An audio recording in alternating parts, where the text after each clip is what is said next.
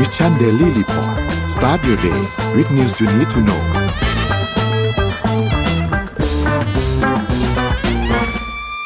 สวัสดีครับยินดีต้อนรับเข้าสู่ Mission Daily Report ประจำวันที่ 9 พฤษภาคม 2566 นะครับ วันนี้คุณอยู่กับพวกเรา 2 คนตอน7โมงถึง8โมงเช้าครับ สวัสดีพี่เอ็มครับ สวัสดีค่ะนนท์สวัสดีค่ะท่านผู้ฟังทุกท่าน ครับสวัสดีทุกคนด้วยนะครับ ก็เดี๋ยววันนี้เราอัปเดตเรื่องราวต่างๆ กันนะครับ วันนี้ก็เข้าวันที่ 2 ของสัปดาห์แล้ววันอังคารแล้วนะครับ ก็นับถอยหลังเข้าใกล้สู่วันเลือกตั้งเข้าไปทุกทีในวันอาทิตย์ที่ 14 ที่กำลังจะถึงนี้นะครับ เดี๋ยวเราไปอัปเดตตัวเลขกันก่อนครับ ว่าเป็นยังไงบ้างครับ อัปเดตตัวเลขครับ ล่าสุดเซตบ้านเราครับ1,562.25 นะครับ บวกขึ้นมา 1.89%นะครับ หุ้นต่างประเทศครับดาวโจนส์ครับอยู่ที่ประมาณ 33,580 นะครับ ติดลบ 0.25%นะครับ NASDAQ ครับ 12,214 นะครับ ติดลบ 0.17%นะครับ NYSE ครับ 15,394 นะครับ บวกขึ้นมา 0.09%นะครับฟุตซี่100 ครับ 7,778 ครับ บวก 0.98%นะครับ แล้วก็หังเซ็งครับ 2,297 นะครับ บวก 1.24%นะครับ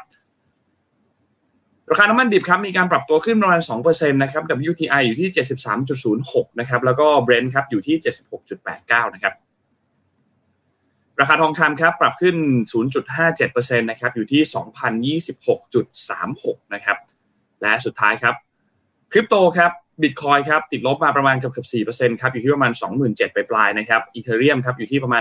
1,860นะครับติดลบ3%นะครับ Binance ครับ317ครับติดลบ2.2%นะครับ Solana ติดลบเกือบ6%ครับอยู่ที่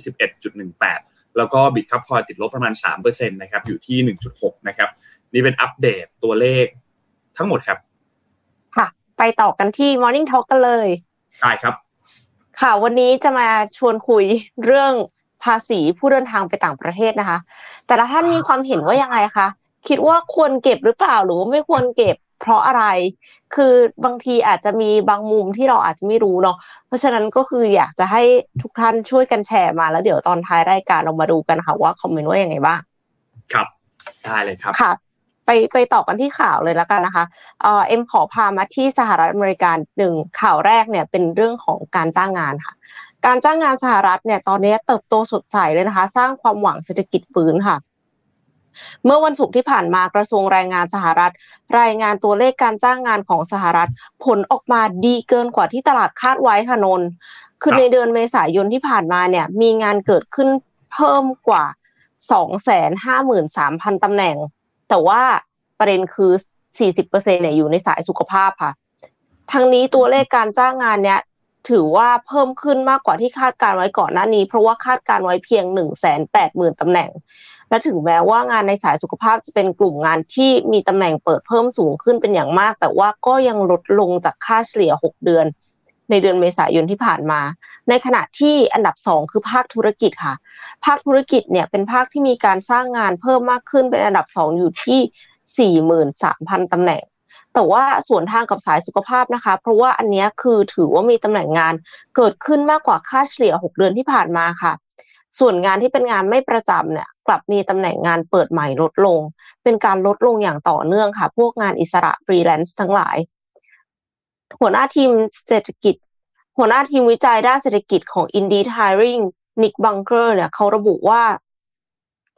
รายงานตัวเลข ตำแหน่งงานเกิดใหม่ไม่สามารถที่จะแสดงให้เห็นถึงความสมบูรณ์แบบของตำแหน่งงานของตลาดงานในสหรัฐได้ เพราะว่าการเพิ่มขึ้นของการจ้างงาน อาจส่งสัญญาณว่า ภาวะเศรษฐกิจถดถอยอาจไม่รุนแรง ไม่ได้หมายความว่าเราจะไม่เข้าสู่ภาวะเศรษฐกิจถดถอย Indeed Hiring Lab ระบุอีกว่า ภาพรวมการเปิดตำแหน่งงานใหม่ ต่ำกว่าเมื่อปีที่แล้วค่ะ ซึ่งการเติบโตของตำแหน่งงานใหม่เนี่ย ก็อาจทำให้เห็นตัวเลขการว่างงานไม่ปรับตัวสูงขึ้น และอาจส่งผลให้เฟดเห็นทิศทางแล้วว่าตลาดงานของสหรัฐเริ่มที่จะอยู่ตัวในช่วงนี้ ไม่รู้เหมือนกันว่า ดอกเบี้ยจะขยับอีกไหม เพราะว่าคือเหมือนกับเขาเหมือนจะหยุดแล้วเนาะแต่ว่าพอเห็น non farm payroll เห็นการจ้างงานเพิ่มขึ้นเนี่ย เพิ่มขึ้นสูงกว่าที่คาดตั้งเยอะเพราะว่าแต่เดิมคาดไว้แค่แสนแปด แต่ว่ามีตำแหน่งงานเพิ่มขึ้นสองแสนห้าหมื่นสามพันตำแหน่งค่ะนนน่าน่ากังวลเหมือนกันนะ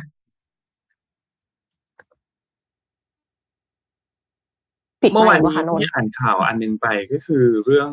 เออดอกเบี้ยใช่ไหมครับ ที่ขึ้นมาอยู่ในระดับ 5 ถึง 5.25 ใช่ไหมครับ ก็อันนั้นก็เป็นอีกอันหนึ่งที่น่าสนใจเพราะว่าเขาก็มีการพูดถึงกันว่า แล้วปีนี้ ที่จะมีประชุมครั้งถัดๆมาเนี่ยจะขึ้นดอกเบี้ยอีกไหมเนี่ยนะครับ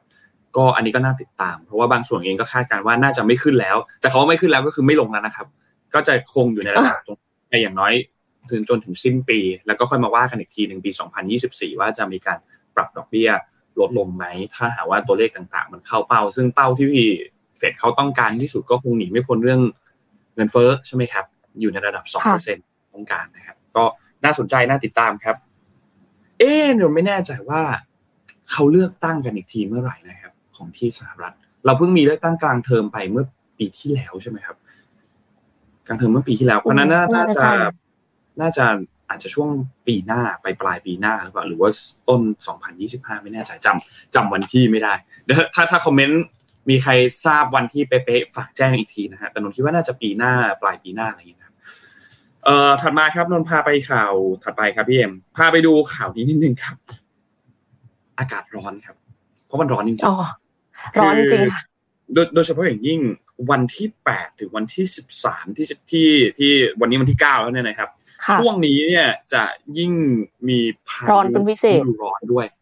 คือต้องบอกว่าร้อนนะร้อนอยู่แล้ว แล้วก็อาจจะมีพายุในบางส่วนด้วย เพราะว่ามีสภาพอากาศที่ค่อนข้างแปรปรวนคือถ้าใครเนี่ยนะครับอย่างที่เห็นเลย ถ้าใครไปเปิดตัวแอปแอปสภาพอากาศเนี่ยก็จะเห็นว่าอาจจะเกิดพายุ แล้วต้องบอกว่าเป็นพายุที่อุณหภูมิสูงสุดของวันนั้นเนี่ยจะอยู่ที่ประมาณแบบสามสิบเก้าเนี่ยสามสิบเก้าสามสิบหกสามสิบห้าอะไรเงี้ยก็ค่อนข้างค่อนข้างร้อนพอสมควรเนี่ยนะครับ ซึ่งทางนั้น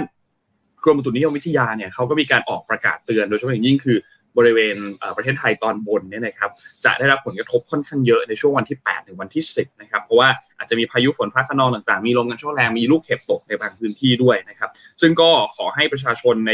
พื้นที่ส่วนนั้นเนี่ยระมัดระวังนะครับคือต้องบอกว่าเอาแค่เอาวันณวันนี้ก่อนนะครับณวันนี้คือวันที่9เนี่ยนะครับวันที่9เนี่ยหลาย ๆ จังหวัดภาคเหนือเนี่ยค่อนข้างได้รับผลกระทบค่อนข้างเยอะ เช่นเดียวกันกับภาคตะวันออกเฉียงเหนือภาคกลางแล้วก็ภาคตะวันออกด้วยนะครับ เพราะฉะนั้นนี่เป็นสี่ภาคที่ต้องบอกว่าน่าเป็นห่วงนะครับ เพราะว่าจะมีพายุเข้าพอสมควรเลยนะครับ ทีนี้ค่อนข้างที่จะน่าสนใจเพราะว่าในหลาย ๆ พื้นที่ยกยกตัวอย่างอย่างในใกล้ ๆ บ้านเรากรุงเทพมหานครและปริมณฑลเนี่ยนะครับ เมื่อวาน วัดอุณหภูมิสูงสุดได้เนี่ยนะครับม่วนม่วนสื่อนะครับ วันที่7เนี่ยนะครับวัดอุณหภูมิสูงสุดได้เนี่ย41 องศาเซลเซียสนะครับ 41 แต่ว่าเราอาจจะรู้สึกร้อนกว่านั้นเนื่องจากความชื้นใช่ไหมครับเราอาจจะรู้สึกว่า 45 46 แล้วแต่นะครับ แล้วก็อุณหภูมิสูงที่สุดที่ตรวจวัดได้เนี่ยอยู่ที่จังหวัดอุดรธานีที่ 44.1 องศาเซลเซียสนะครับ ซึ่งในช่วงวันที่ 8 ถึงวันที่ 13 ที่เราพูดถึงเมื่อช่วงต้นนี้เนี่ยอาจจะมีปริมาณน้ำฝนมากขึ้น นะครับ ซึ่งก็อาจจะทำให้ประเทศไทยเนี่ยโอเค มันคงช่วยคูลความร้อนลงมาประมาณหนึ่งเพราะฝนมันตกใช่ไหมครับแต่มันก็ยังร้อนอยู่นะไม่ได้ไม่ได้ไม่ได้ไม่ได้ร้อนน้อยลงสักเท่าไหร่นะครับ แล้วก็ประกอบกับมีลมใต้ มีลมตะวันออกเฉียงใต้ที่พัดเอาความชื้นจากอ่าวไทย แล้วก็ทะเลจีนใต้เข้ามาปกคลุมบริเวณเประเทศไทยตอนบนเนี่ยนะครับ ก็ยิ่งทำให้อากาศที่เดิมมันร้อนอยู่แล้วเนี่ยพอความชื้นมันสูงขึ้นไปเนี่ย เราอาจจะรู้สึกร้อนขึ้นไปอีก นะครับในบางพื้นที่นะครับ ที่ต้องเฝ้าระวังอีกอันหนึงคือพายุหมุนเขตร้อนครับ อันนี้กรมอุตุนิยมก็มีการเตือนมานะครับ เพราะว่าฝนตกหนักอย่างต่อเนื่อง แล้วก็มีฝนตกหนักมากในบางแห่งนี่นะครับคลื่นลมบริเวณทะเลอันดามันอาจจะแรงขึ้น ก็อาจจะเป็นไปได้ว่าทะเลอันดามันอาจจะมีคลื่นที่สูงนะครับ แล้วก็บริเวณที่มีฝนฟ้าขนองคลื่นอาจจะสูงมากกว่า 4 เมตรเลยด้วยซ้ำนะครับ เพราะฉะนั้นก็ให้ ระมัดระวังเรือต่างๆ ที่เป็นเรือเล็กเนี่ยก็ควรที่จะงดออกจากฝั่งในพื้นที่บริเวณตรงนั้นด้วยนะครับ เพราะฉะนั้นก็ใครที่อยู่ในจังหวัดโซนๆแถวนั้น ก็ระมัดระวัง คนที่อยู่กรุงเทพปริมณฑลก็เตรียมรับ อาจจะมีพายุบ้าง อาจจะมีฝนตกบ้างบางส่วนนะครับ ผ้าถ้าจะซักก็ดูดีๆ ดูจังหวะกันดีๆนะครับไม่งั้นซักไปแล้วไม่แห้งนะครับ น่าจะประมาณนี้ครับสำหรับข่าวพายุฝนฟ้าขนองครับ ก็ เรายังอยู่ในฤดูร้อนนะ แต่อาจจะเข้าใกล้ฤดูฝนไหมอันนี้ก็รอติดตามกันดูครับ อยู่ที่เมืองไทยนะคะ ก็ไปต่อข่าวที่เมืองไทยเลยค่ะ แต่ว่าเป็นข่าววิทยาศาสตร์และเทคโนโลยีซินโครตอนไทยไขปริศนากระเทียมจากออสเตรเลียค่ะ รองศาสตราจารย์สตีเฟนฮาร์เปอร์นักวิจัย วิทยาลัยการเกษตรและอาหาร มหาวิทยาลัยควีนสแลนด์ออสเตรเลีย และบินเหงียน นักวิจัยชาวเวียดนาม ซึ่งจบปริญญาเอกจากมหาวิทยาลัยควีนสแลนด์ออสเตรเลียเนี่ยเขาทำการวิจัยโดยมีเป้าหมายที่จะผลิตกระเทียม ที่ให้สารออกฤทธิ์ทางยาเพื่อประโยชน์ต่อการแปรรูป เป็นกระเทียมอัดเม็ดหรือแคปซูลในอุตสาหกรรมเภสัชโภชนศาสตร์ ซึ่งทั้งสองเนี่ยเดินทางมาใช้บริการแสงแสงซินโครตรอนณสถาบันวิจัยแสงซินโครตรอน องค์การมหาชนที่จังหวัดนครราชสีมานะคะ คิดดูว่าเป็นนักวิจัยที่ออสเตรเลีย แต่ว่าต้องบินมาใช้เครื่องมือสถาบันวิจัยแสงซินโครตรอนที่นครราชสีมาค่ะ แต่ว่าแสงซินโครตรอนเนี่ยอาจจะเคยได้ยินกันเป็นครั้งแรกในชีวิต ซึ่งจริงๆเราเอ็มก็ไม่คุ้นเคยเหมือนกันนะคะ ก็เลยไปหาข้อมูลมาค่ะ ว่าแสงแสงซินโครตรอนเนี่ยเกิดจากอะไร มันเกิดจาก อิเล็กตรอนที่วิ่งด้วยความเร็วสูงค่ะ แล้วถูกบังคับให้เลี้ยวโค้ง แล้วปล่อยให้มีปล่อยแสงซินโครตรอนออกมา คือเขาใช้วิธีว่ามีปืนยิงอิเล็กตรอน แล้วเสร็จแล้วก็คืออิเล็กตรอนมันเป็นลบใช่ไหมแล้วก็มีขั้วบวกอะค่ะ ดึงเหนี่ยวนำทำให้อิเล็กตรอนมันวิ่งด้วยความเร็ว เสร็จแล้วก็บังคับให้เลี้ยวโค้ง คือเหมือนขับรถเร็วมากๆ แล้วก็เลี้ยวโค้ง แล้วก็คือแบบเป็นวงกลมเลยนะ เป็นวงกลมแล้วเสร็จแล้วปรากฏว่ามันก็ระหว่างที่เลี้ยวโค้งด้วยความเร็วสูงเนี่ยค่ะ มันก็ปล่อยแสงซินโครตรอนออกมา แล้วแสงซินโครตรอนเนี่ยมีประโยชน์อะไรทำไมจะต้องไปบังคับอิเล็กตรอนที่วิ่งด้วยความเร็วสูงให้เลี้ยวโค้งเพื่อที่จะให้มันปล่อยออกมาด้วย มันเปรียบเสมือนกล้องจุลทรรศน์ค่ะ คือนึกถึงเวลาที่กล้องมีรังสีอินฟราเรดอะค่ะนนมันก็จะสามารถเห็นอุณหภูมิร่างกายมนุษย์ได้ใช่ปะว่าคนนี้เป็นไข้หรือไม่เป็นไข้ แต่ว่าแสงซินโครตอนนะคะ สามารถใช้กับกล้องแล้วทำให้เรามองเห็นอะตอมค่ะ อะตอมซึ่งเป็นหน่วยเล็กที่สุดที่เป็นส่วนประกอบของทุกอย่างบนโลกนี้เนี่ยนะคะ เราสามารถมองเห็นได้โดยใช้แสงซินโครตรอน ซึ่งประโยชน์ของแสงซินโครตรอนเนี่ยมีตั้งแต่ช่วยหานิ่วในไตไปจนถึงสร้างแว่นตานาโนเทคโนโลยีเลยค่ะ รองศาสตราจารย์สตีเฟนฮาร์เปอร์เนี่ยเขากล่าวว่าเขาจะใช้แสงซินโครตรอนด้วยเทคนิคการดูดกลืนรังสี X เก็บข้อมูลรูปแบบของธาตุซัลเฟอร์ ในกระเทียมหลากหลายสายพันธุ์และกระเทียมที่ปลูกด้วยกรรมวิธีที่แตกต่างกัน เพื่อวิเคราะห์รูปแบบของธาตุซัลเฟอร์ตั้งต้น มีผลต่อปริมาณสารอะลิซินในกระเทียมหรือไม่สารอะลิซินเนี่ยเป็นสารที่ออกฤทธิ์ทางยาในกระเทียมและรู้จักกันดีว่ามีประโยชน์ต่อสุขภาพมนุษย์ ดีต่อหลอดเลือดหัวใจ แล้วก็มีฤทธิ์ต้านการติดเชื้อต่างๆด้วยนะคะ คืองานวิจัยต้องการวิเคราะห์ปัจจัยที่มีบทบาทต่อความเข้มข้นของอะลิซินในกระเทียมออสเตรเลียเนี่ยปลูกกระเทียมเยอะมาก แล้วกระเทียมในออสเตรเลียก็ขึ้นชื่อเรื่องสารอะลิซินสูงด้วยค่ะ สถาบันวิจัยแสงซินโครตรอนเนี่ย ก็คืออยู่ในเครือข่ายสถาบันวิจัยแสงซินโครตรอน 50 แห่งทั่วโลก ซึ่งจริงๆหนึ่งในนั้นน่ะก็คือออสเตรเลียนะคะ แต่ว่าทำไมถึงจะต้องมาใช้ที่เมืองไทย สถาบันวิจัยซินโครตรอนในประเทศไทยเนี่ยสามารถศึกษาธาตุเบาอย่างซัลเฟอร์ได้ และเพื่อนร่วมงานของนักวิจัยทั้งสองคนนี้ก็คือมาวิจัยพร้อมกันเรื่องฟอสฟอรัสด้วย ซึ่งทำการวิจัยทั้งสองโดยใช้แสงซินโครตอนเนี่ยอันนี้คือไม่สามารถทำได้ที่ออสเตรเลียนะคะ แต่ทำได้ที่เมืองไทยค่ะนักวิจัยทั้งสองคนเนี้ยก็เลยกล่าวว่าการเดินทางมาวิจัยที่ประเทศไทยเนี่ยสะดวก แล้วก็ทำให้ก็คือทำให้ได้สิ่งที่ต้องการอะสารประกอบอะลิซินเนี่ยมันมีความต้องมีความสำคัญต่อกลิ่นของกระเทียม ใครที่ชอบกระเทียมก็อาจจะอยากได้กระเทียมที่มีกลิ่นฉุน แต่ว่ากลิ่นฉุนมันมันไม่ใช่สิ่งที่เขาต้องการหรอกนะ สิ่งที่เขาต้องการก็คือไอ้ที่บอกว่า มันดีต่อสุขภาพมนุษย์ดีต่อหลอดเลือดหัวใจ แล้วก็มีฤทธิ์ต้านการติดเชื้อเนี่ยค่ะ แล้วนอกเหนือจากนั้นเนี่ยเขาก็บอกด้วยว่าประทับใจเจ้าหน้าที่ของสถาบันวิจัยแสงซินโครตรอนที่เป็นมิตรคอยช่วยเหลือ แล้วก็มีความเชี่ยวชาญ จนทำให้จะกลับมาทำวิจัยที่เมืองไทยอีกครั้ง แล้วก็แนะนำเพื่อนๆที่เวียดนามให้มาทำวิจัยด้วย ก็ถือว่าเป็นข่าวดีคือคืออ่านแล้วรู้สึกว่า โอ้ ในที่สุดวิทยาศาสตร์และเทคโนโลยีของไทยเนี่ยก็มีบางส่วนนะ ที่ทัดเทียมกับนานาชาติอะค่ะก็รู้สึกว่าเออโอเค เราควรจะสนับสนุนนะคะ วิทยาศาสตร์และเทคโนโลยีในเมืองไทย จะได้คือคือประเทศมันจะพัฒนาได้ก็ตรงที่เรามีความรู้ มีเครื่องมือ มีนักวิจัย ด้านวิทยาศาสตร์และเทคโนโลยีที่ทัดเทียมกับนานาประเทศนี่แหละค่ะ ครับนนนนเคยไปด้วยนะพี่เอ็มที่เนี่ยอ๋อที่สถาบันซิงโครตอนเคยไปแบบเหมือนโรงเรียนเขาจัดให้มีแบบ ทัศนศึกษาครับ น่าจะช่วงแบบมปลายอะไรเงี้ย แล้วเขาเขาก็เลยพาแบบเอ่อห้องที่เรียนเป็นสายห้องฟิวิทสิย์กส์คณิตไปเขาพาไปทางวิทย์คณิตเลยเขาพาไปทางวิทย์คณิตเลยเขาพาไป แล้วเขาก็เขาก็แบบให้พาเขาไปดูงานนนก็จำไม่ค่อยได้แล้วเพราะมันนานแล้ว ตอนแบบน่าจะสัก ถ้าจะไม่ผิดน่าจะสักมนนมสี่มห้าอะไรอย่างเงี้ยพี่เอ็มแบบน่าจะกี่ปีแล้วอะ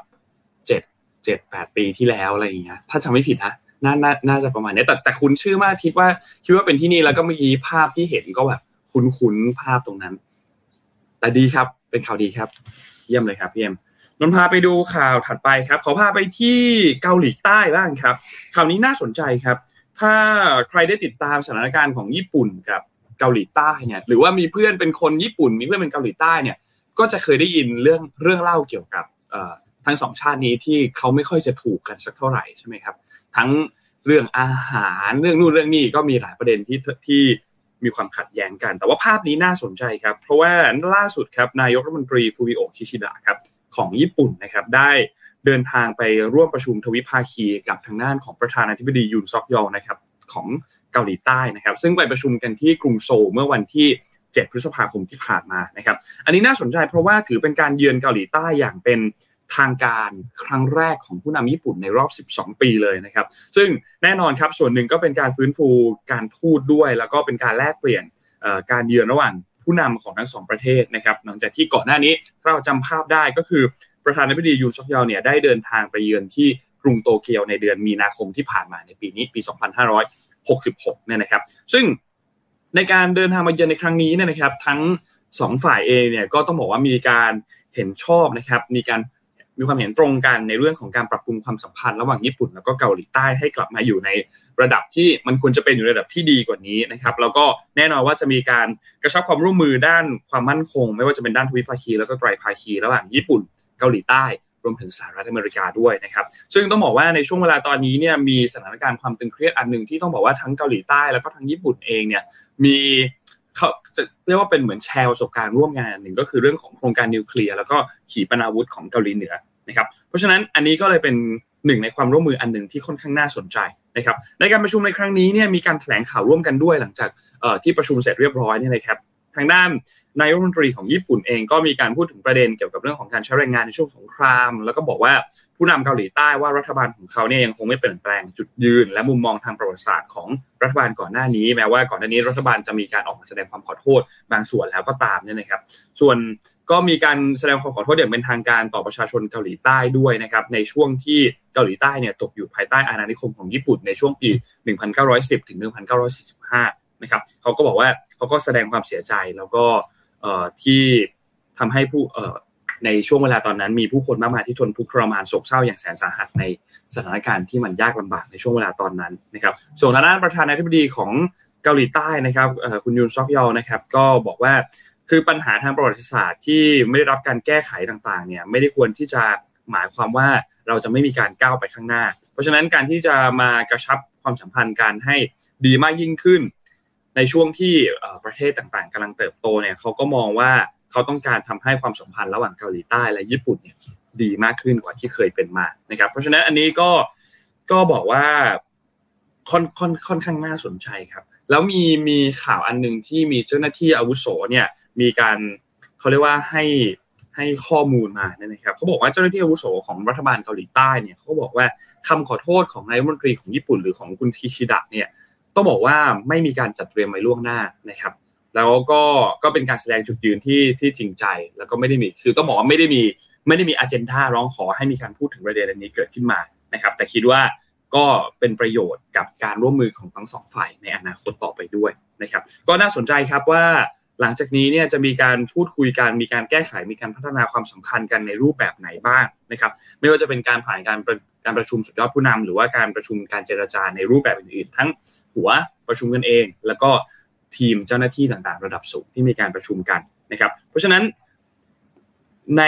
เขาเรียกว่าจุดเช็คพอยต์ถัดไปแล้วกันจุดเช็คพอยต์ถัดไปที่ทั้งสองชาติจะมีการประชุมร่วมกันด้วยนี่ยนะครับ ก็คือการประชุม G7 การประชุม G7 ในครั้งนี้เนี่ยจะจัดขึ้นที่ฮิโรชิมาของญี่ปุ่นนะครับในวันที่ 19 พฤษภาคมนี้ นับนับตั้งแต่วันนี้ไปก็อีก 10 วันนะครับซึ่งทางด้านคุณคิชิดะก็แน่นอนครับมีการเชิญทางด้านประธานาธิบดียูซอยอเข้าไปร่วมในการประชุมสุดยอดผู้นำ G7 ด้วยนะครับแล้วก็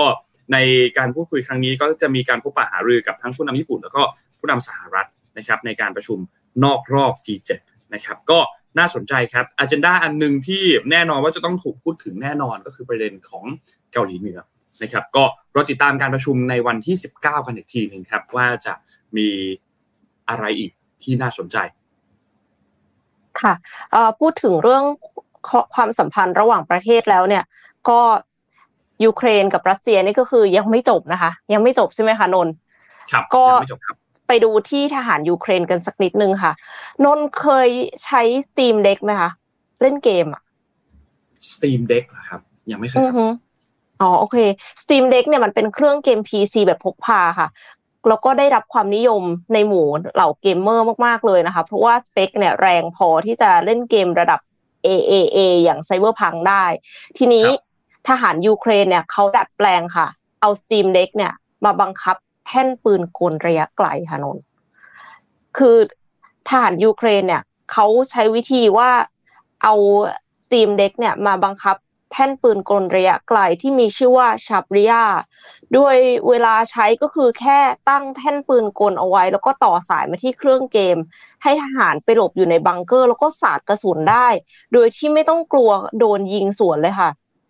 จากการสาธิตของทหารยูเครนเนี่ย ก็คือเหมือนกำลังเล่นเกมอยู่เลย เพราะว่าแท่นปืนกลเนี่ยจะติดตั้งกล้องเอาไว้ด้วย ซึ่งมันจะส่งภาพถ่ายทอดสดมาที่จอของ Steam Deck แล้วทหารก็ใช้คอนโทรลเลอร์บังคับเล็งเป้าแท่นกล แท่นปืนกลเหมือนเล่นเกม แต่ว่าใช้ทหาร ขอโทษค่ะ ใช้กระสุนจริง คือถ้าโดนเนี่ยตายจริง แต่ว่าก็คือใช้เครื่องเล่นเกมแหละ ทำให้มันยิงได้นะคะ ทางผู้ผลิต Steam Deck เนี่ยก็คือค่าย Valve ก็คงนึกไม่ถึงว่าเครื่องเกม PC พกพาจะเอามาใช้ด้านนี้นะคะ พูดไม่ถูกเหมือนกันว่าอันนี้คือมันดีหรือไม่ดีก็คือ มันเป็นวิธีคิดที่ชาญฉลาดแหละ แล้วเผลอทหารยูเครนเนี่ยก็อาจจะอีเตอร์เป็นเกมเมอร์ หรือว่าไม่งั้นก็อาจจะเป็น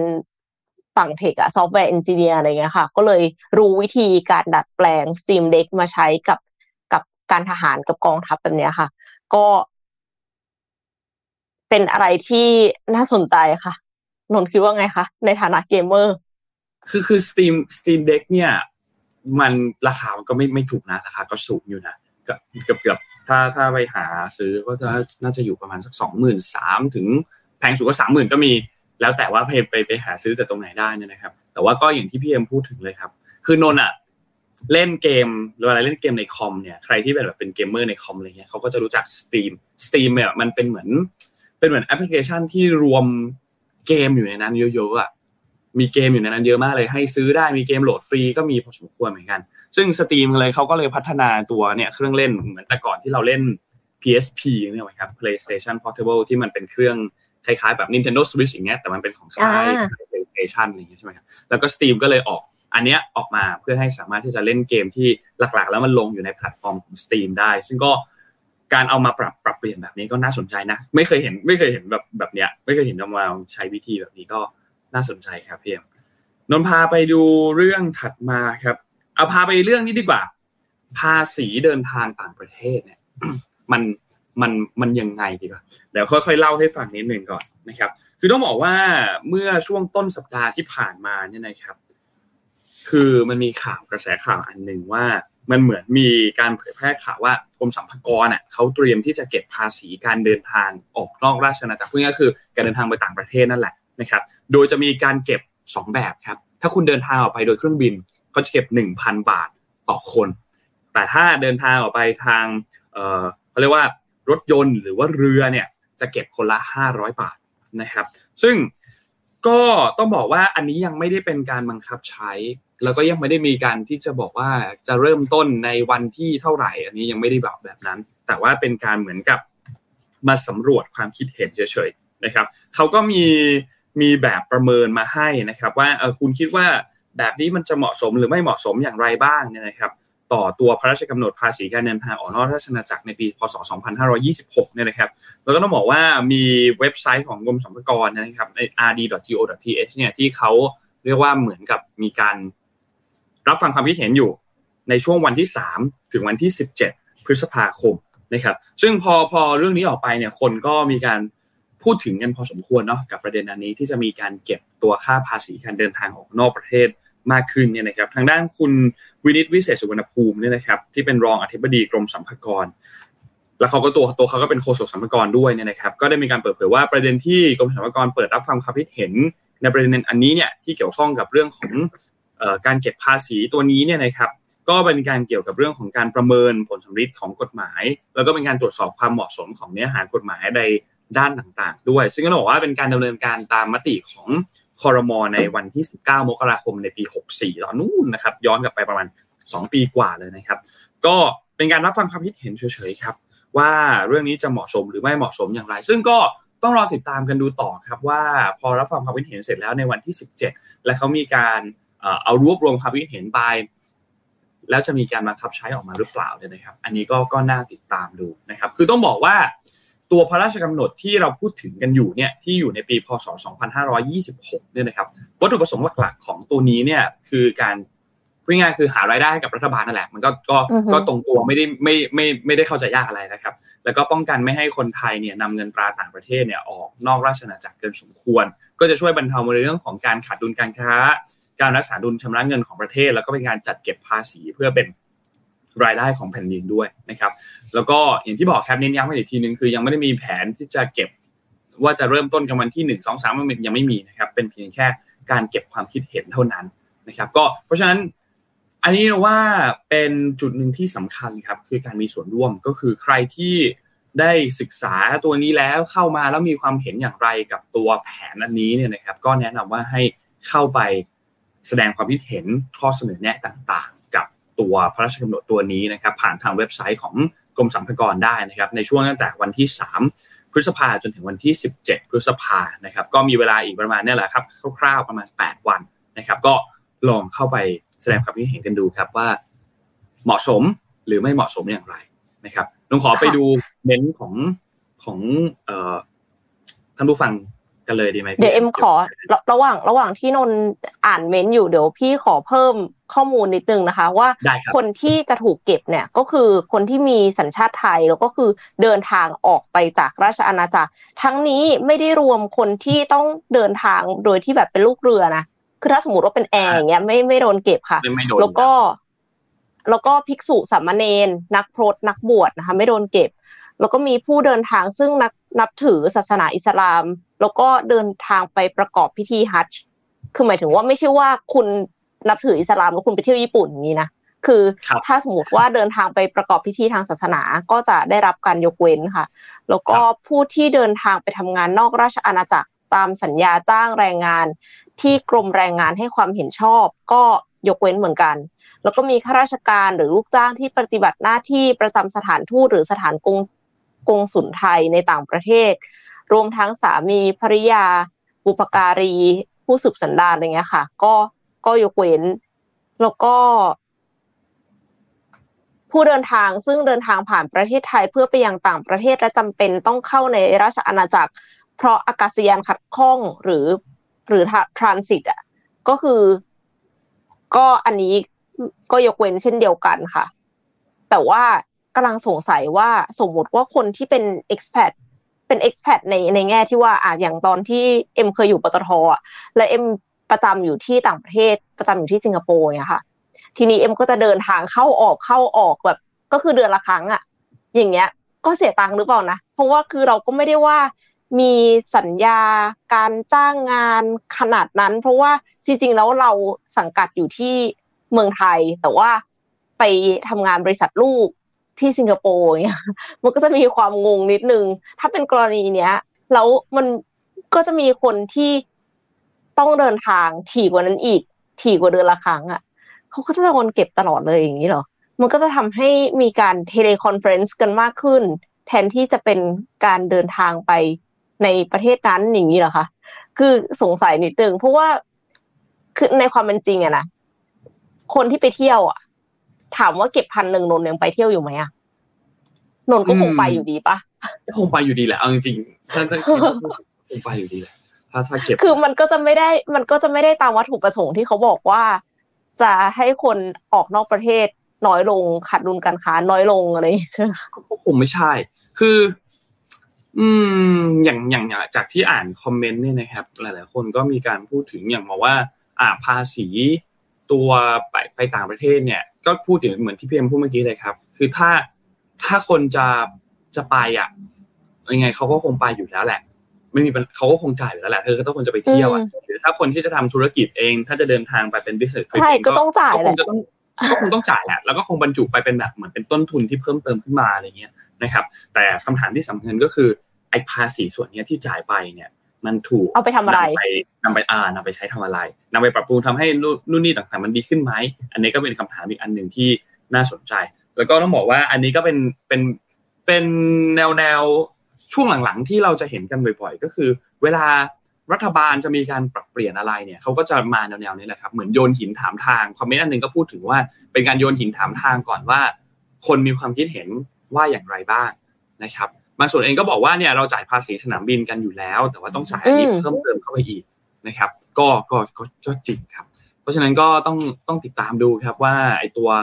อันนี้เนี่ยจะจะจะเป็นแบบไหนจะเหมาะสมมากมากน้อยแค่ไหนนะครับ ครับแต่จริง ๆ ชอบนะคะ การโยนหินถามทางอะคือคุณควรจะถามความเห็นของประชาชนก่อน ก่อนที่จะออกนโยบายอะไรออกมาเนี่ยค่ะ แล้วก็มีคนบอกว่าเข้าไป แสดงความเห็นแล้วแล้วก็ตอบโนหมดเลยทุกอย่างอ่าแสดงว่าก็คือถึงคุณจะเห็นด้วยหรือไม่เห็นด้วยเนี่ย ก็สามารถเข้าไปแสดงความเห็นได้นะคะ ก็แสดงพลังกันค่ะ คือคือไหนๆเขาถามเราแล้วอะถ้าเราแบบไม่เห็นด้วยไม่ถูกใจแล้วเราไม่บอกเขาอะ ในที่สุดแล้วคนที่เห็นด้วยและถูกใจก็จะชนะไปแล้วเราก็จะได้นโยบายที่เราไม่ต้องการมานะคะทุกคน ใช่ครับ ก็ก็ดีแล้วครับ ช่วยช่วยกันครับ เข้าไปแสดงความคิดเห็นครับว่าท่านคิดว่ามันเหมาะสมหรือไม่เหมาะสมอย่างไรบ้าง จะได้ค่อย ๆ ปรับกันนะครับ ซึ่งนำไปสู่อีกเรื่องหนึ่งที่ที่อยากให้ อยากให้มาขอความคิดเห็นจังเลย แต่เขาไม่ขอ ก็คือกกตก็คือกกตคือการเลือกตั้งล่วงหน้าที่ที่เราเห็นเนี่ยนะครับ ในช่วงวันที่เจ็ดที่ผ่านมาเนี่ยนะครับ เราก็จะเห็นว่าอะเอาละเราพูดถึงประเด็นอันนึงก่อนก็คือ การเลือกตั้งล่วงหน้าเนี่ย ในวันที่เจ็ดที่ผ่านมาเนี่ยนะครับ เราบัตรบัตรทั้งหมดที่ถูกกาไปในวันนั้นเนี่ย จะถูกส่งไปตามเขตเลือกตั้งต่างๆ ตามตามตามเขตที่มันควรจะต้องไปเนี่ยนะครับ ท่านภูมิลำเนาอยู่จังหวัดนี้ แต่ท่านมาเลือกที่กรุงเทพเลือกตั้งล่วงหน้าที่กรุงเทพมันก็จะถูกส่งไป และสุดท้ายจะไม่มีการเปิดกล่องจนกว่าจะถึงวันที่ 14 นะครับ แล้วก็จะมีการนับคะแนนพร้อมกันกับการเลือกตั้งวันจริงในวันนั้นเลยนะครับเออ จากที่เมื่อวานนี้กรกตมีการเปิดเผยเนี่ยนะครับ ก็คือผู้เข้ามาใช้สิทธิ์เลือกตั้งล่วงหน้าเนี่ยนะครับ จากที่ลงทะเบียนไว้ที่เมื่อวานนี้เราพูดถึงประมาณสัก 2.3 ล้านคนใช่ไหมครับคนที่มาใช้สิทธิ์ล่วงหน้าเนี่ยจะอยู่ที่ 91.83%ซึ่งส่วนใหญ่ก็จะเป็นการเลือกตั้งนอกเขตเลือกตั้งนะครับ แล้วก็มีในเขตเลือกตั้งบ้างบางส่วนนะครับ คือซึ่งซึ่งก็น่าสนใจครับ อันนี้อันนี้น่าสนใจครับ คนมาใช้สิทธิ์กันครับข้างเยอะมากเลยค่ะนนมองว่า คนที่ลงทะเบียนใช้สิทธิ์เลือกตั้งล่วงหน้า เขาเป็นคนที่ต้องการที่จะเลือกตั้งอยู่แล้วอืม จริง วันจริงเขาไปไม่ได้เขาติดธุระหรือจะมีเหตุผลอะไรก็ตามแต่เขาไปไม่ได้ เพราะฉะนั้นกลุ่มนี้ก็เลยค่อนข้างที่จะเยอะอยู่แล้ว เพราะว่ามีความประสงค์ต้องการที่จะเลือกอยู่แล้วแต่ทีนี้ที่น่าสนใจก็คือในวันจริงนั่นแหละนะครับ ว่าจะมีคนมาใช้สิทธิ์เลือกตั้งมากน้อยแค่ไหนอันนี้ก็รอติดตามดูเหมือนกันโนไม่แน่ใจเดี๋ยวเดี๋ยวอาจจะต้องหาข้อมูลกันนิดนึงว่า เมื่อวานนี้เนี่ยเอ้ยไม่ใช่การเลือกตั้งในครั้งที่แล้วปี 62 เนี่ยคนมาใช้สิทธิ์กันกี่เปอร์เซ็นต์นะครับเดี๋ยวเดี๋ยวต้องไปตามข้อมูลกันนิดนึงแต่ว่าเอาละก็หวังว่าจะมีคนมาใช้สิทธิ์มากขึ้น อันนี้เป็นเป็นเป็นข่าวที่ที่อยากที่จะเห็นเนี่ยนะครับ ทีนี้ประเด็นในเรื่องของการจ่าหน้าซองผิดต่างๆเนี่ยนะครับ เมื่อวานนี้กกตก็มีการแถลงนะครับแล้วก็บอกว่าที่กปนเนี่ยคณะกรรมการประจำหน่วยเนี่ยนะครับ ที่มีการเขียน รหัสจังหวัดนู่นนี่ผิดต่างๆ หรือรหัสเขตเลือกตั้งผิดเนี่ยหลังจากเปิดหีบเนี่ยก็จะมีการตรวจสอบกันอีกทีหนึ่งนะครับ ว่าต้นขั้วที่ใช้ไปกับจำนวนบัตรออกเสียงเนี่ยตรงกันหรือเปล่านะครับแล้วก็กปนก็จะมีการทำบัญชีมา ซึ่งอันนี้คิดว่าน่าจะยุ่งยากพอสมควร ซึ่งกรกตรับเองเลยนะครับว่าน่าจะยุ่งยากกันกันพอสมควรนะครับ ว่าจะเกิดขึ้น แล้วถึงวันจริงที่จะมีการนับกันอะ มันจะเป็นแบบไหน ซึ่งเราว่าอันนี้ยุ่งยากนะ เอาจริง คือเราคิดในฐานะคนเราเราเป็นเราเป็นผู้ใช้สิทธิ์อะแล้วถ้าเราต้องจัดการเลือกตั้ง และถ้าสุดท้ายมันพลาดไปแล้วอะมันผิดพลาดไปแล้วอะมันจะแก้ยากพอสมควรเหมือนกันคือมันไม่ควรจะเป็นแบบนี้ เอาจริงๆมันควรมันควรจะต้องมันควรจะต้องจัดระบบให้มันดีกว่านี้ แล้วพวกเขตเลือกตั้งพวกอะไรต่างๆ เนี่ย มันก็มีความงงกันพอสมควรเหมือนกันนะครับ ในการที่จะเขียนในการที่จะระบุตัวจ่าหน้าซองต่าง ๆ เนี่ยเอาจริงเมื่อวานนี้ ในโลกอินเทอร์เน็ตก็มีการพูดถึงอันนึงเหมือนกันว่าทำไมถึงไม่ทำให้มันง่ายกว่านี้ เช่นทำไมไม่เขียนไปเลยว่าเลือกตั้งนี้จังหวัดอุดรธานี เขตสี่ก็เขียนแบบนี้ไปเลย ไม่ต้องมีรหัสจังหวัดไม่ต้องมีรหัสเขตอะไรต่างๆ ให้มันแบบชัดๆไปเลยอะไรเงี้ย มันก็จะอาจจะเข้าใจง่ายมากขึ้นหรือเปล่า แต่พะเยาอาจจะมีหลายจังหวัดได้นะคะนนพะเยาอะพะเยาสะกดสะกดแบบมีวอแหวนกะลันกับไม่มีวอแหวนกะลันใช่ไหมครับ ซึ่งอันนี้ก็มีมีสระอะกับไม่มีสระอะด้วยนะอืม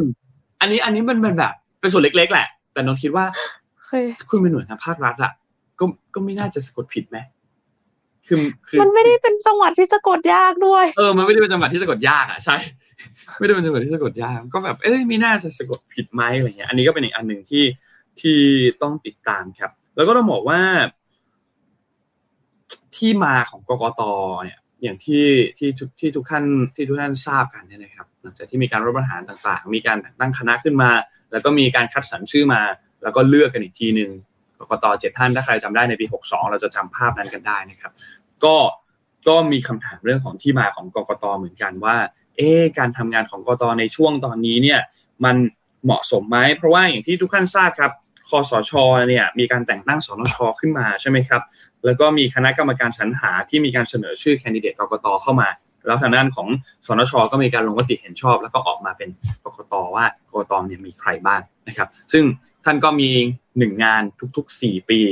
อาจจะมีงานที่เป็นเลือกตั้งผู้ว่าในจังหวัดในกรุงเทพมหานครบ้าง ที่เขตเมืองพิเศษพัทยาบ้างนะครับ แต่ว่าก็ก็ควรที่จะต้องทำได้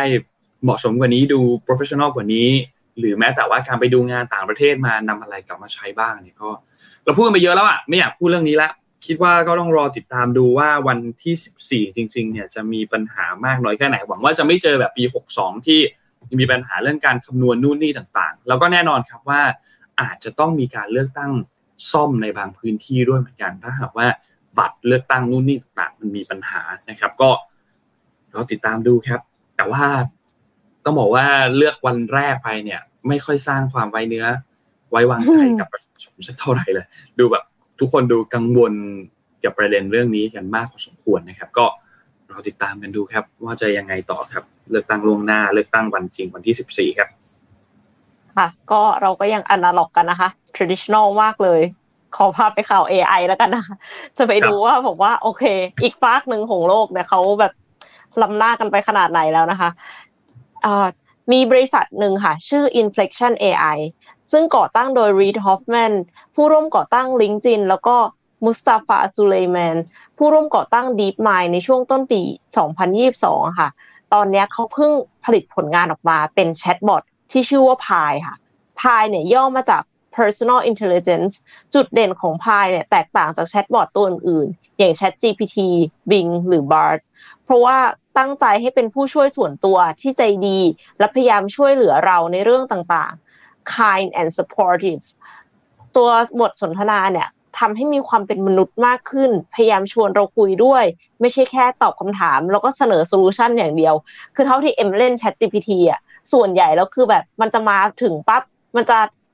ตอบ solution ต่อ solution เลยค่ะ อันนี้คือติ๊กต็อกของเอ็มเองนะคะ เอ็มลองอัดให้ดูว่านักจิตวิทยาแบบ AI therapist เนี่ยเขาจะคุยกับเราว่าอะไร ถ้าสมมติว่าเราบอกว่า เราแบบมีปัญหาอะไรสักอย่างหนึ่งอะก็เลยสมมุติสถานการณ์ว่า เราเพิ่งแบบอ้าวเลิกกับแฟนอย่างเงี้ย แล้วทีนี้คือ นักจิตวิทยาเนี่ยจะตอบกลับมาว่ายังไง ปรากฏว่าคือเขาเอมพัตไตส์รู้เยอะมากเลยนะ มันไม่ใช่ว่าแบบเอาถ้าอย่างนั้นทำอย่างนั้นสิถ้าอย่างนั้นทำอันนี้สิแต่ตอนที่ไปคุยกับ Chat GPT Chat GPT คือแบบว่าอ๋อรู้สึกแย่เรื่องธรรมดา คุณก็ทำอย่างนี้สิ เราเสนอวิธีแก้หนึ่งสองสามสี่ห้าคือมันไม่ใช่ ไม่ใช่สิ่งที่คนที่รู้สึกแย่อยู่รู้อยากจะได้อะนนคือเรากำลังรู้สึกแย่อยู่เราอยากให้มีคนมาคุยกับเราใช่ปะแต่ว่า Chat GPT คือแบบว่ามาเสนอ solution ค่ะ แต่ Hey Pi ไม่ใช่ค่ะ Hey Pi เนี่ยคือเขาแบบ I'm sorry to hear that blah blah blah blah แล้วเสร็จแล้วก็แบบว่า do you want to talk about do you want to talk about what happened อะไรอย่างเงี้ยคือ คือให้เราเล่า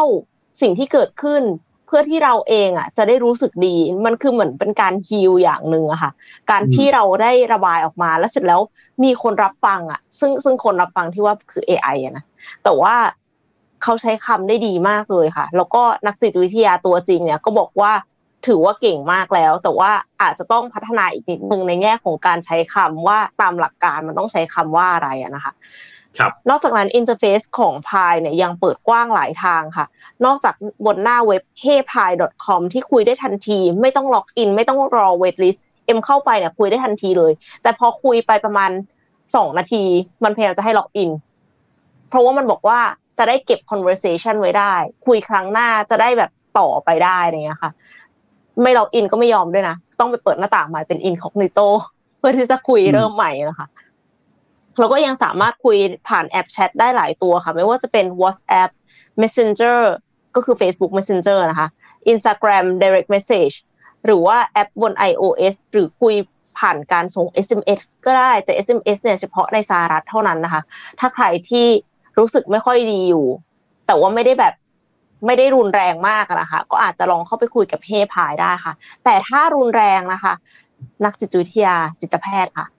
คือเขาได้รับการเทรนมาแล้ว เพื่อที่จะให้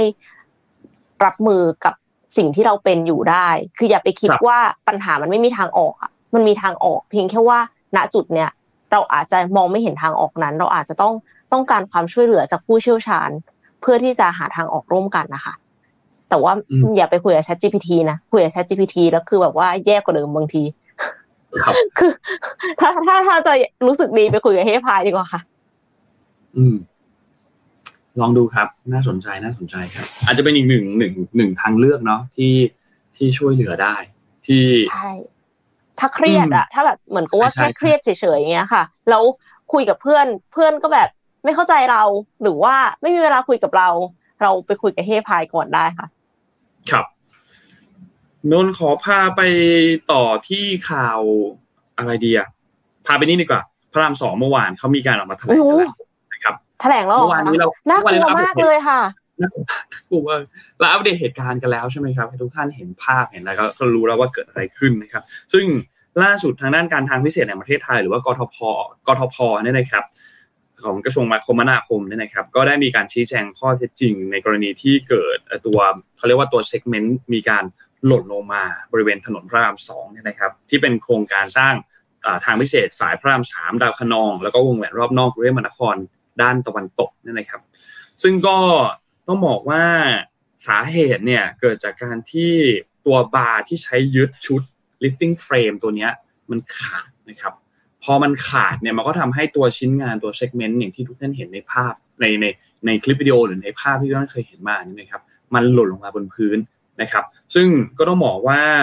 ตัวตัวที่มันหล่นลงมาเนี่ยมันก็มีเศษคอนกรีตมีเศษตัว segment ต่างๆ ที่มันทั้งไปโดนรถยนต์ด้วย ทั้งทำให้รถที่ผ่านมาได้รับความเสียหาย 4 คัน ตัวผิวจราจรถ้าใครเห็นในคลิปวิดีโอมันจะเห็นเลยว่ามันมันมันเละเลยอะตรงผิวจราจรตรงนั้นนะครับ แล้วก็ต้องบอกว่ามีผู้เสียชีวิตหนึ่งคนด้วยนะครับ จากเหตุการณ์ตรงนี้นะครับ ก็เขาก็มีการเคลียร์พื้นที่การใช้เวลาเป็นประมาณสักสองชั่วโมงเนี่ยนะครับที่ที่เคลียร์พื้นที่กันเนี่ยนะครับ ก็ก็ต้องบอกว่าเป็นเหตุการณ์ที่ที่น่าที่น่าเศร้าอีกอันหนึ่งที่เกิดขึ้นเมื่อวานนี้นะครับ แล้วก็ตัวสัญญาอย่างที่บอกเนี่ยนะครับ ขึ้นตามภาพตรงนี้เลยครับ ตัวสัญญา 2 มีกิจการร่วมกันการร่วมการค้า ระหว่างตัว CBT Joint Venture ก็ประกอบด้วย China Harbor Engineering Company Limited แล้วก็บริษัททิพากรจำกัดเนี่ยนะครับ แล้วก็บริษัทบุรีรัมย์ธงชัยก่อสร้างจำกัดเป็นผู้รับจ้างดำเนินการก่อสร้างนะครับ ซึ่งก็นไม่แน่ใจว่าจะมีการร้องเรียนอื่น ๆ เรื่องของเหตุเรื่องของอะไรต่างๆ เพิ่มเติมต่อไปอีกไหมนะครับ แต่ว่าใครที่ขับรถผ่านตัว ถนนเส้นพระรามสองเนี่ยแล้วถ้าหากว่าเห็นว่ามีอุบัติเหตุหรือมินูมินี่อะไรเนี่ยสามารถที่จะไปร้องเรียนแจ้งเหตุต่างๆ หรือว่าแจ้งข้อเสนอแนะต่างๆ ที่เป็นประโยชน์ได้ก็มีเบอร์ที่ขึ้นอยู่ตรงหน้าจอเมื่อกี้ 0 2 1 0 1 0 4 9 3เนี่ยนะครับสามารถโทรแจ้งได้ตลอด 24 ชั่วโมงนะครับ ซึ่งก็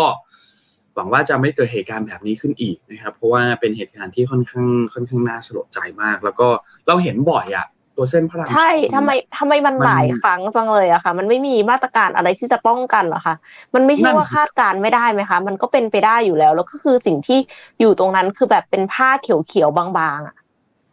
อืม คือผ้าเขียวๆบางๆอะ มันกันแค่พวกฝุ่นละอองแหละครับ ใช่มันไม่ได้กันไม่ได้กันที่จะเกิดอุบัติเหตุแบบนี้อยู่แล้วนี่มันชีวิตคนนะคะ ในทาง safety มันมันมีวิธีการที่ ที่ดีกว่านี้ไหมที่มันปลอดภัยกว่านี้หรือเปล่าเนี่ยนะครับ ก็ก็ก็อยากให้มันปลอดภัยมากกว่านี้คือ อันนี้มันก็เป็นเหตุครั้งใหญ่ เมื่อเทียบกับครั้งอื่นๆ ที่มันอาจจะเป็นเศษที่มันเล็กกว่านี้ แต่มันก็ไม่ควรจะเกิดขึ้นทั้งนั้นแหละครับ ในไม่ว่าจะเล็กจะใหญ่จะอะไรก็ตามเนี่ยนะครับ ก็ หวังว่าจะไม่เกิดเหตุแบบนี้ขึ้นอีกครับหวังว่าจะรัดกุมมากกว่านี้ครับ คือการก่อสร้างการอะไรต่างๆ มันก็ต้อง มีอุบัติเหตุเกิดขึ้นอยู่แล้วแหละมันมันก็อาจจะหลีกเลี่ยงไม่ได้จะหลีกเลี่ยงได้ยาก แต่ว่าเราก็ต้องจำกัดความเสียหายให้มันน้อยที่สุดแล้วหวังว่ามันจะไม่เกิดขึ้นเนาะค่ะ มีมีคอมเมนต์ค่ะบอกว่าคดีเนี้ยว่าเนี้ยคดีเนี้ยเพื่อนวิศวกรที่รู้จักรับไม่ได้กันทุกคน safety ระดับพื้นฐานยังไม่ผ่านเลย อืมอืมมันก็คิดเหมือนกันเลยครับ ว่ามันมันไม่ทำไมอะทำไมมันถึงแบบ เป็นแบบนี้อะไรเงี้ยควรจะต้องแน่นหนากว่านี้ไหมควรต้องรัดกลุ่มกว่านี้ไหมก็แต่เอาถ้าตอนที่ทำเสร็จแล้วอะ คนจะกล้าใช้ไหมคะนั่นสิครับ เนี่ยแหละ เป็นอีกหนึ่งอันหนึ่งที่ที่ โอ้ไม่รู้เหมือนกันครับ ต้องต้องผ่านโน้ว่ามันก็ต้องมีการทดสอบไหมหมายถึงว่าทดสอบความแข็งแรงทดสอบตัวโครงสร้างต่าง ๆ ว่าที่สร้างมาแล้วมัน เอ่อสามารถรับแรงได้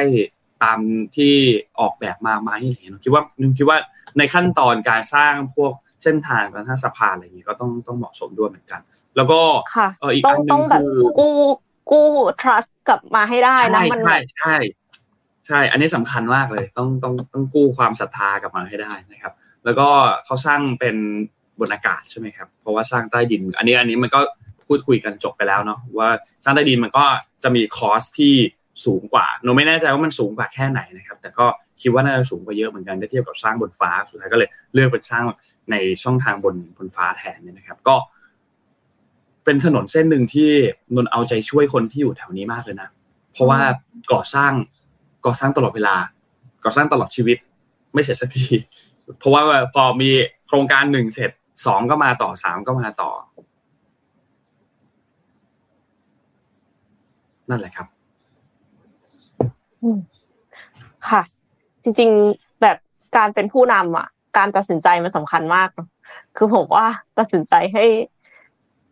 สิ่งนี้ผ่านมาได้ยังไง ตัดสินใจออกมาเวลาที่เกิดคริสิสแล้วคุณแฮนด์ลยังไงอะไรเงี้ย อืม ถ้าถ้าการตัดสินใจดี ไม่ว่าจะเกิดคริสิสอะไรก็ตาม ในที่สุดแล้วคนก็รับได้เนาะแต่ว่าถ้าตัดสินใจไม่ดีเนี่ย มันก็เกิดกระแสต่อต้านนะคะ ทีนี้การตัดสินใจทางธุรกิจ ก็มีผลมากเช่นเดียวกันค่ะสำนักข่าวต่างประเทศเนี่ยรายงานว่า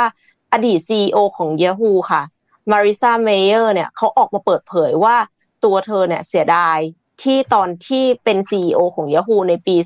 2013 ตัดสินใจเข้าซื้อ Tumblr ซึ่งเป็นโซเชียลมีเดียสายบล็อกเกอร์ในราคา 1,100 ล้านเหรียญสหรัฐ แทนที่จะตัดสินใจซื้อ Netflix หรือ Hulu ซึ่งเป็น streaming platform นะคะ เธอเปิดเผยว่าเมื่อมองกลับไปที่การควบรวมกิจการเพื่อขยายธุรกิจของ Yahoo สมัยนั้น ที่ Yahoo ตัดสินใจเข้าซื้อ Tumblr ในขณะเดียวกันก็พิจารณาการเข้าซื้อกิจการของ Netflix และ Hulu ซึ่งในขณะนั้นเนี่ย Netflix มีมูลค่าอยู่ที่ 4,000 ล้านเหรียญสหรัฐ และ Hulu มีมูลค่าอยู่ที่ 1,300 ล้านเหรียญสหรัฐ ในปี 2016 เพียง 3 ปีให้หลัง จากที่ซื้อทัมเบอร์ในราคา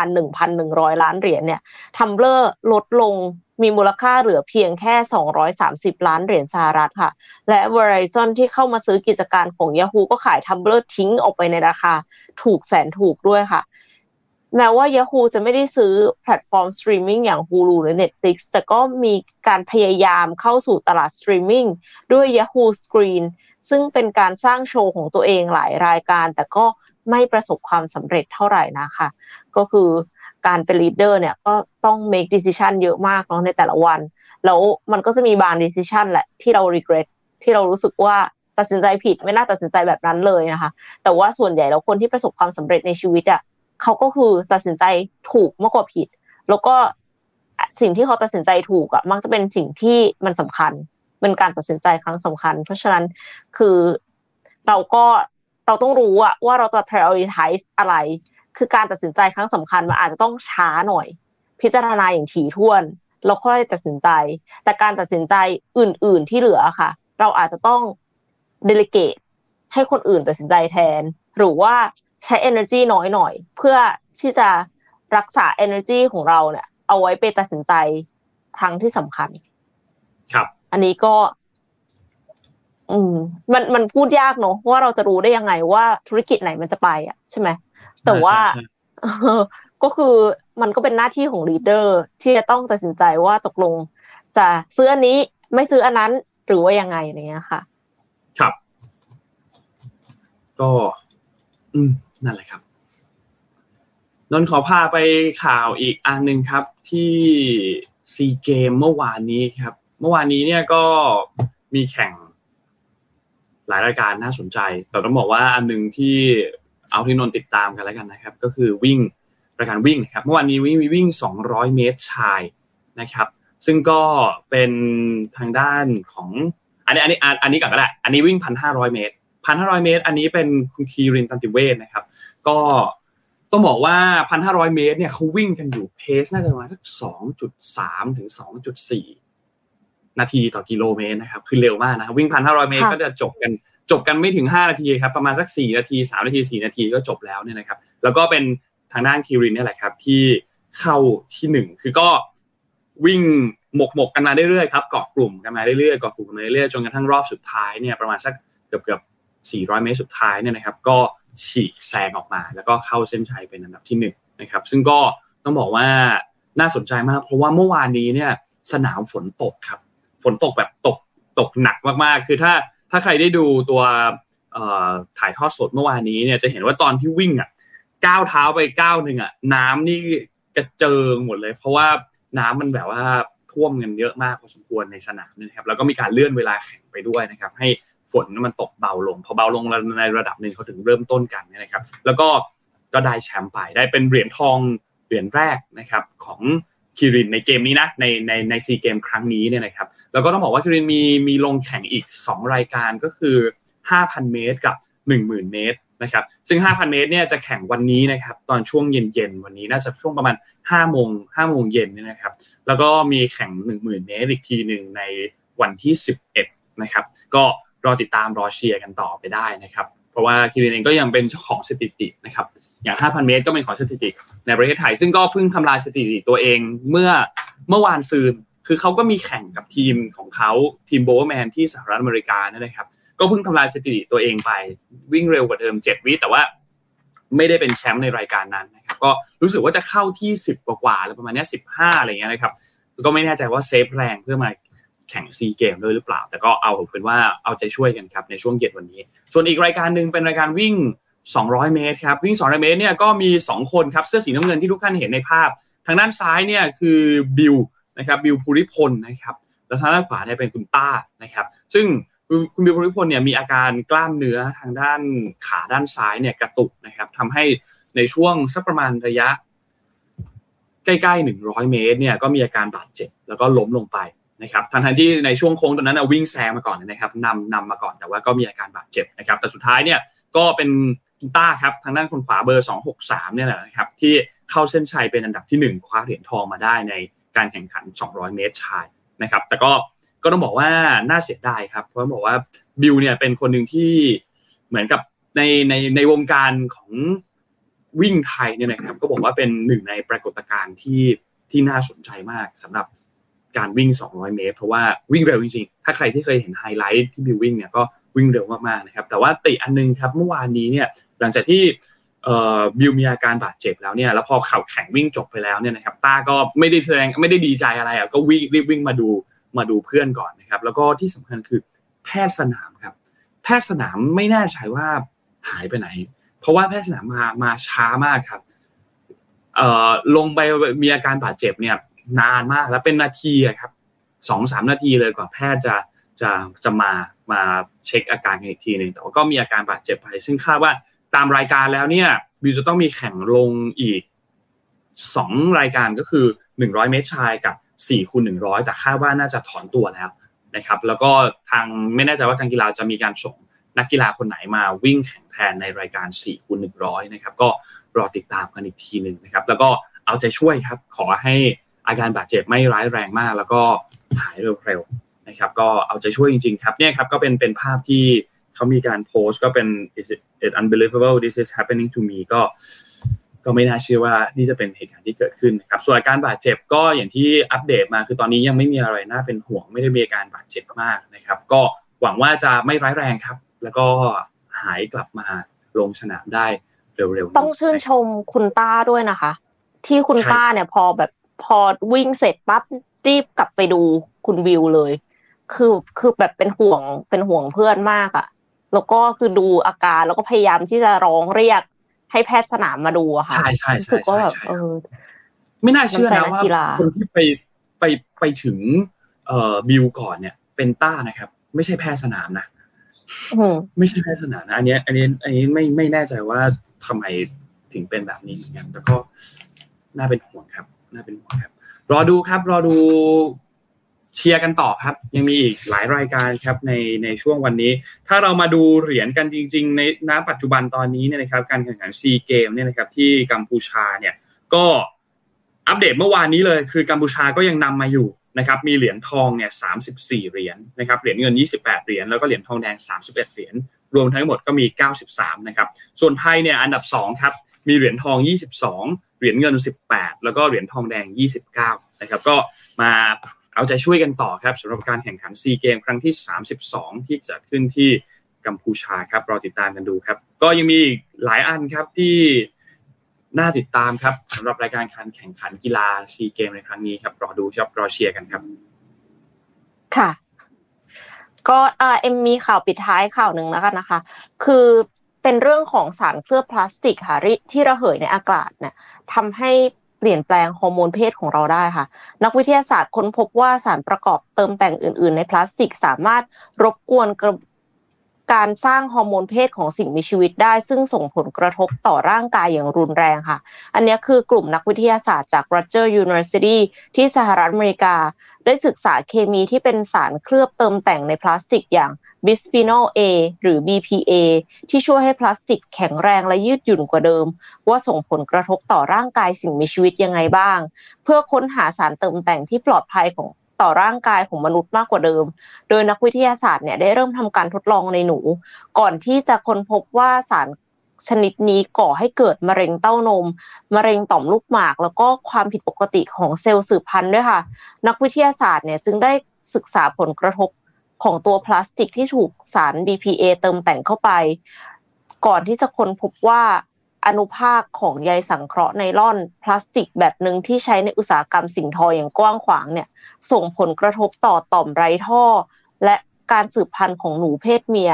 ซึ่งทำให้หนูเกิดปัญหาสุขภาพทางน้ำหนักที่เพิ่มขึ้นและการเจริญพันธุ์ที่ลดลง จากการทดสอบให้หนูสูดดมอนุภาคพลาสติกเข้าไปในระดับเดียวกับที่มนุษย์ได้รับเป็นระยะเวลา 24 ชั่วโมง ยังดีค่ะที่ผลออกมาว่าระบบหายใจและระบบไหลเวียนโลหิตของหนูทดลอง ไม่ได้รับผลกระทบอะไรมากนัก แต่ว่าอันนี้ก็คือแค่24ชั่วโมงเนาะแต่จริงๆแล้วเราอะใช้ชีวิตอยู่มันก็สะสมไปเรื่อยๆ ใช่ไหมคะผู้ช่วยศาสตราจารย์ฟีบีสเตเปิลตันเผยแพร่ผู้เผยแพร่การศึกษาเนี่ยค่ะ ก็ยังบอกว่าการหลีกเลี่ยงอนุภาคของพลาสติกเนี่ย เป็นเรื่องที่แทบจะเป็นไปไม่ได้เลย ไม่ว่า เราจะไม่ใช้วัสดุปูพื้นที่ทำจากพลาสติก ใส่เสื้อผ้าที่ทำจากเส้นใยธรรมชาติ แล้วก็ไม่เก็บอาหารในกล่องพลาสติกแล้วก็ตาม เพราะว่ามนุษย์เนี่ยยังคงได้รับอนุภาคนี้ผ่านอากาศทั่ว ๆ ไป ที่ใช้ในการหายใจอยู่ดี ตอนนี้ก็คือการลดพลาสติกเนี่ย ไม่ใช่แค่ลดโลกร้อน ไม่ใช่แค่ช่วย generation ถัดๆไปนะคะ แต่เป็นการช่วยตัวเราเองด้วยค่ะ ใน generation นี้ เพราะว่าถ้าเราหายใจเอาไมโครพลาสติกเข้าไปเนี่ย ก็มีผลต่อฮอร์โมนเพศ ระบบสืบพันธุ์ แล้วก็เอ่ออาจจะก่อให้เกิดมะเร็งเต้านมมะเร็งต่อมลูกหมากด้วยก็ได้นะคะ อืม ครับน่าน่ากลัวครับฟังฟังน่ากลัวครับ น่าจะประมาณนี้ไหมครับ พี่เอ็มวันนี้ค่ะ คิดว่าน่าหมดจะแล้วค่ะน่าจะน่าจะครบถ้วนครับ ก็ รอติดตามซีเกมกันครับรวมถึงเรื่องของเลือกตั้งกันด้วยนะครับ ช่วงท้ายๆนี่ก็จะมีหลายๆ เวทีดีเบต ในช่วงโค้งสุดท้ายกันก่อนที่จะเข้าไปถึงวันที่ 12 นะครับ ซึ่งวันที่ 12 เนี่ยก็จะเป็นวันที่มีปราศัยใหญ่ของหลาย ๆพักนะครับ ยกตัวอย่างอย่างพักเพื่อไทยเนี่ยก็จะมีการปราศัยใหญ่วันวันที่ 12 เหมือนกันวันที่ที่สถานที่คือ Impact Arena เมืองทองธานีนะครับพักก้าวไกล คือที่อาคารกีฬาเวทหนึ่งนะครับสนามกีฬาไทยญี่ปุ่นดินแดงนะครับพักพลังประชารัฐเนี่ยไปที่อาคารกีฬาเวทสองสถานที่สถานที่เดียวกันครับคือสนามกีฬาไทยญี่ปุ่นดินแดงนะครับ ซึ่งอันนี้ไม่แน่ใจว่าจะมีการเปลี่ยนแปลงสถานที่ไหมนะครับ เพราะว่ามันค่อนข้างใกล้ใกล้เคียงกันอาจจะมีเสียงที่มันตีกันหรือเปล่าเดี๋ยวรออัปเดตกันอีกทีหนึ่งว่าจะมีพักใดพักหนึ่งที่มีการเปลี่ยนสถานที่หรือเปล่านะครับ ก็นนเห็นมีมีข่าวมาเหมือนกันว่าอาจจะมีการเปลี่ยนแปลงสถานที่ แต่ว่านี่คือข้อมูลที่เราได้รับปัจจุบันคือเป็นแบบนี้อยู่ นะครับแล้วก็ทางด้านพักรวมไทยสร้างชาติครับไปที่อนุสาวรีย์สมเด็จพระเจ้าตากสินที่วงเวียนใหญ่นะครับพักประชาธิปัตย์เนี่ยมาที่ลานคนเมืองสารว่าการกรุงเทพมหานครนะครับแล้วก็พักภูมิใจไทยไปที่โชดีซีพระรามเก้านะครับก็ประมาณนี้นะครับสำหรับการปราศัยใหญ่ในช่วงวันสุดท้ายก่อนเข้าสู่โค้งสุดท้ายของการเลือกตั้งนะครับ ก็สุกนี้นะครับจะมีการปราศัยใหญ่นะครับ ก็ประมาณนี้ครับสำหรับอัปเดตข่าวสารกันวันนี้ครับเดี๋ยวยังไง เราไปอัปเดตกันต่อในวันพรุ่งนี้วันพุธนะครับ วันนี้ขอบคุณท่านผู้ฟังทุกท่านมากครับ ที่ติดตาม Mission Daily Report นะครับ ก็จากทุกช่องทางเลย YouTube Facebook Clubhouse ขอบคุณทุกคนมากๆนะครับ แล้วพบกันใหม่อีกครั้งหนึ่งในวันพรุ่งนี้วันพุธครับ วันนี้เราสองคนลาไปก่อนครับ สวัสดีครับ สวัสดีค่ะ Mission Daily Report start your day with news you need to know